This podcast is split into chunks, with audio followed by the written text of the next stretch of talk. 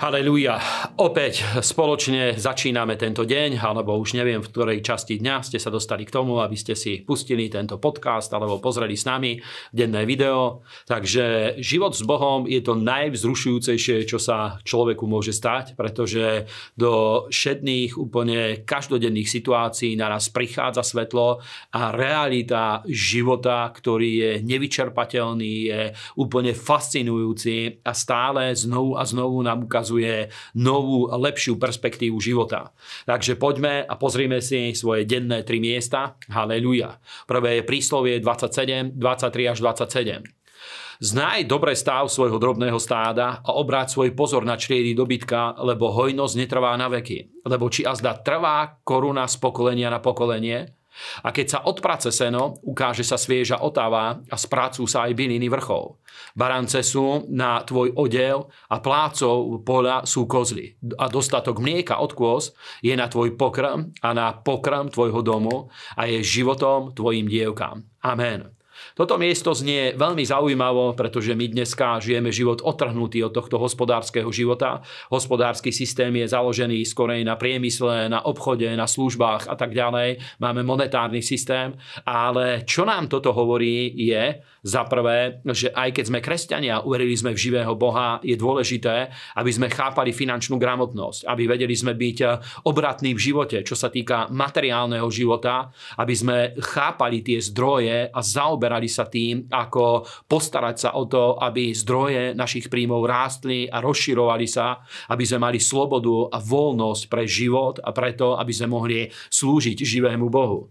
A to je to, čo nás učil už aj Šalamún, čo nám hovorí Božie slovo. Preto je veľmi dobré byť odborníkom v akejkoľvek oblasti. Minulé s jedným s jedným špičkovým hudobníkom e, vo svojej krajine, odkiaľ pochádza, som sa rozprával a pýtal som sa ho, čo povedala hudobná komunita na to, keď sa stal kresťanom. A on hovorí, že okrem toho, že je hudobníkom a je známy v celej krajine, okrem toho je aj vysokoškolským učiteľom. A povedal, že keď niečo robíš, takže si v tom excelentný, tak svet ťa potrebuje bez ohľadu na to, či si kresťan alebo nie a máš ich rešpekt.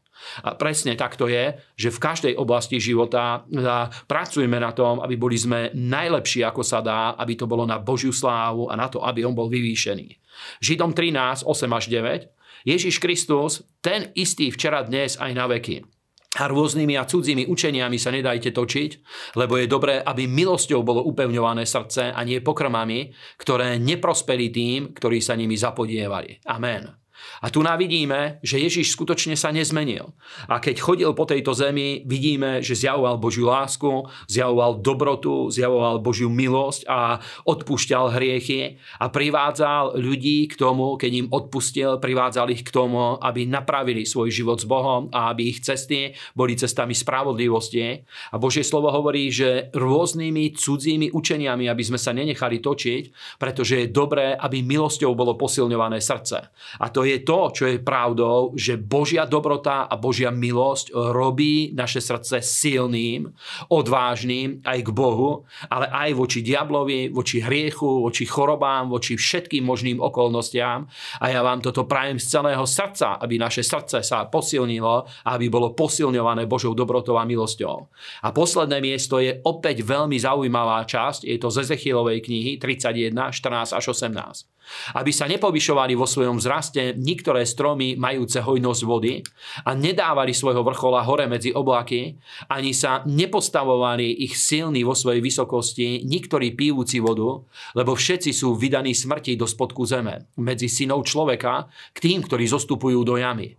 Takto hovorí pán hospodín, toho dňa, ktorého zostúpil som do pekla, spôsobil som smútok a prikryl som ho, prikryl som ho, ho priepasťou a odňal som jej rieky a zadržované boli mnohé vody a spôsobil som to, aby sa pre neho obliekol Libanon čierno a omdlievali pre neho všetky stromy na poli.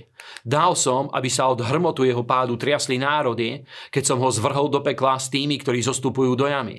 A tak sa potešili na spodku zemi všetky stromy Édena, čo do naj, e, e, to, čo je najvýbornejšie a najpeknejšie Libanona, všetci, ktorí pijú vodu, aj tí, ktorí dostúpili s ním do pekla, k pobytým od meča, aj jeho rameno a tí, ktorí sedeli v jeho tvóni medzi národami, ktorému sa, e, e, ktorému sa ty takto podobáš sláve a vo veľkosti medzi stromami Édena a tak si zvrhnutý so stromami Édena do spodku zeme, ležať budeš s neobrezanými, s pobytými od meča.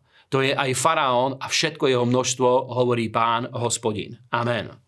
Za prvé, keď Božie slovo hovorí o stromoch v Biblii, je treba veľmi spozornieť, pretože strom v Biblii je obrazom života a je obrazom človeka.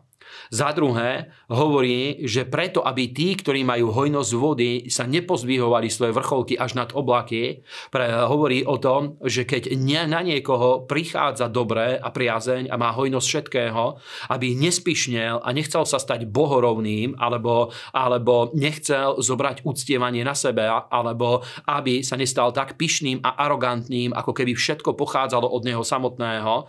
A za tretie hovorí, že preto zvrhol ich do spodku zeme a do pekla.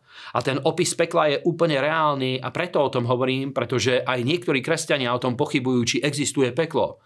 Nemáme, veľakrát to tak vyzerá, ako keby sme nemali jasný obraz pekla. Ale toto nie je nejaký, nejaká obrazná reč, to, čo hovorí o pekle, o tom, že tam e, existencia pokračuje ďalej, ale je tam nedostatok a súženie a je tam bolesť a je tam trápenie, toto je skutočnosť a realita. A to nie sú nejaké synonymá, to nie sú iba nejaké obrazné reči, reči, lebo niektorí ľudia hovoria, že peklo je už tu na zemi, že oni neveria, že ešte niečo môže byť horšie.